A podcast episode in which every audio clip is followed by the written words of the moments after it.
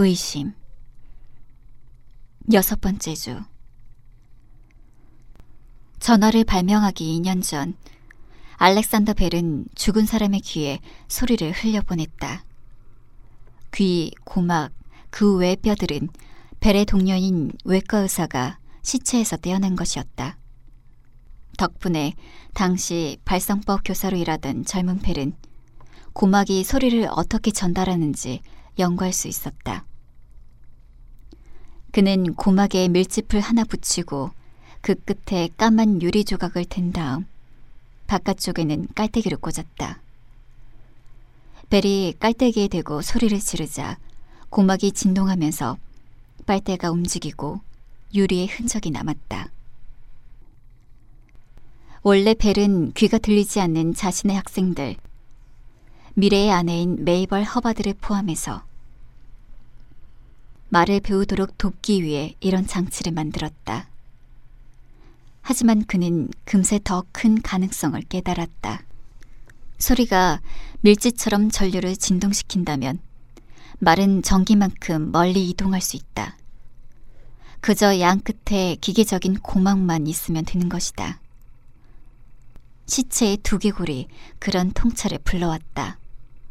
그리하여 전화가 등장하기 2년 전에 이미 죽은 사람들은 전화의 일부가 되었다. 미시간 북부에서는 일찍부터 낙엽이 지기 시작해 10월 중순이면 나무들은 벌거숭이가 된다.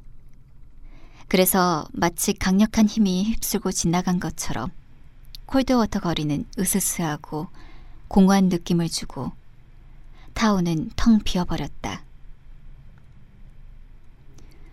그러나 이런 황량함이 오래 가지는 않았다. 세상 사람들이 콜드워터의 기적에 대해 알기 며칠 전, 잭 셀러스는 새로 면도를 하고 빳빳한 푸른 셔츠에 머리를 뒤로 넘기고는 테스 래퍼티의 새까맣게 타버린 부엌에 서 있었다. 그는 그녀가 이미 가득 채워진 커피잔에 한 스푼의 인스턴트 커피를 넣는 것을 보았다. 이렇게 카페인을 많이 섭취해두죠. 그녀가 말했다. 늦게 전화가 올 수도 있으니까 깨어있으려고요. 잭이 고개를 끄덕였다. 그가 주위를 둘러보았다. 연기로 황가색 벽이 반쯤 탐빵 색깔로 변하긴 했지만 아래층은 불길로 인해 그렇게 많은 피해를 입지 않았다.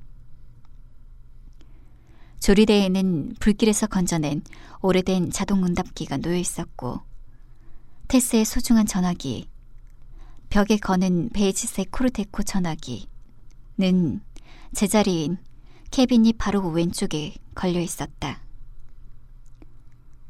저 전화기뿐입니까? 여기는 엄마 집이거든요. 엄마는 그걸 좋아했어요. 그리고 전화는 항상 금요일에 왔고요. 테스가 말을 멈췄다. 경찰 조사는 아니죠? 아니, 아닙니다. 나도 당신만큼 혼란스럽습니다. 잭은 커피를 홀짝이며 테스의 얼굴을 자주 쳐다보지 않으려고 애썼다. 그는 화재 피해를 조사하기 위해 들렀다고 설명했지만 콜드워트 같은 작은 타운에서는 경찰과 소방서가 함께 일한다. 두 사람 모두 그 말은 핑계임을 알았다. 결국 그는 그녀의 전화기를 화염에서 빼내왔다. 그 전화기가 뭔가 특별하다는 것을 몰랐다면 왜 그랬을까? 15분 안에 그들은 서로에게 털어놓았다. 세상에서 가장 지키기 힘든 비밀을 나누듯. 네, 테스가 말했다. 전화는 금요일에만 와요. 항상 여기로요? 직장으로는 오지 않고요? 그 후로는 일하러 나간 적이 없어요. 전 어린이집을 하거든요. 직원들이 내 몫까지 해주죠. 전 핑계를 꾸며내고요. 솔직히 집을 나간 적도 없어요. 한심하죠. 하지만 전 엄마의 전화를 놓치고 싶지 않아요. 뭘 좀 물어봐도 될까요? 네. 그녀가 처음에 무슨 말을 했습니까? 당신 어머니 말입니다. 테스가 미소를 지었다. 처음에는 음성 메시지였어요. 그 다음에는 내게 천국에 대해서 말하고 싶어 했고요. 세 번째에 나는 그곳이 어떤지 물었고, 엄마는 계속 아름다워라고만 했어요. 엄마는 우리가 고통을 겪음으로써 다음에 찾아올 것을 감사하게 된다고 했어요. 테스가 말을 멈추었다. 엄마는 이 일이 계속되지 않을 거라고 했어요. 뭐가요? 이렇게 연결되는 거요. 그녀가 얼마 동안이라고 이야기했나요? 테스가 고개를 흔들었다. 다른 누군가에게 이야기했습니까? 잭이 물었다. 아니요. 서장님은요? 아니요. 아내에게도요? 이혼했습니다. 그래도 그녀는 어머니잖아요. 알아요. 하지만 뭐라고 말하죠? 테스가 눈을 내리떴다. 그녀는 자신의 맨발을 바라보았다. 페디큐어를 받은 지 두 달이 지났다. 언제 아들을 잃으셨어요? 2년 전이요. 아프가니스탄에서. 어느 건물을 조사하고 나오는데 차가 18m 앞에서 폭발했어요. 끔찍하군요. 네. 하지만 서장님은 그를 묻으셨죠? 장례식을 하셨죠? 시체를 보았습니다. 그걸 묻는 거죠? 테스가 움찔했다. 죄송해요. 잭이 자신의 찻잔을 바라보았다. 사람들은 아이들에게 천국에 갈 것이라고 가르치지, 천국이 올 것이라고 가르치지는 않는다. 우리 둘뿐이라고 생각하세요? 테스가 물었다. 잭은 자신보다 적어도 10년은 어린 아름다운 여자와 갑작스럽게 뭔가 인연이 있는 듯한 느낌을 받고는 당황해서 시선을 피했다. 아마 그렇게 대답한 그는 덧붙여 말했다. 아마 아닐 겁니다.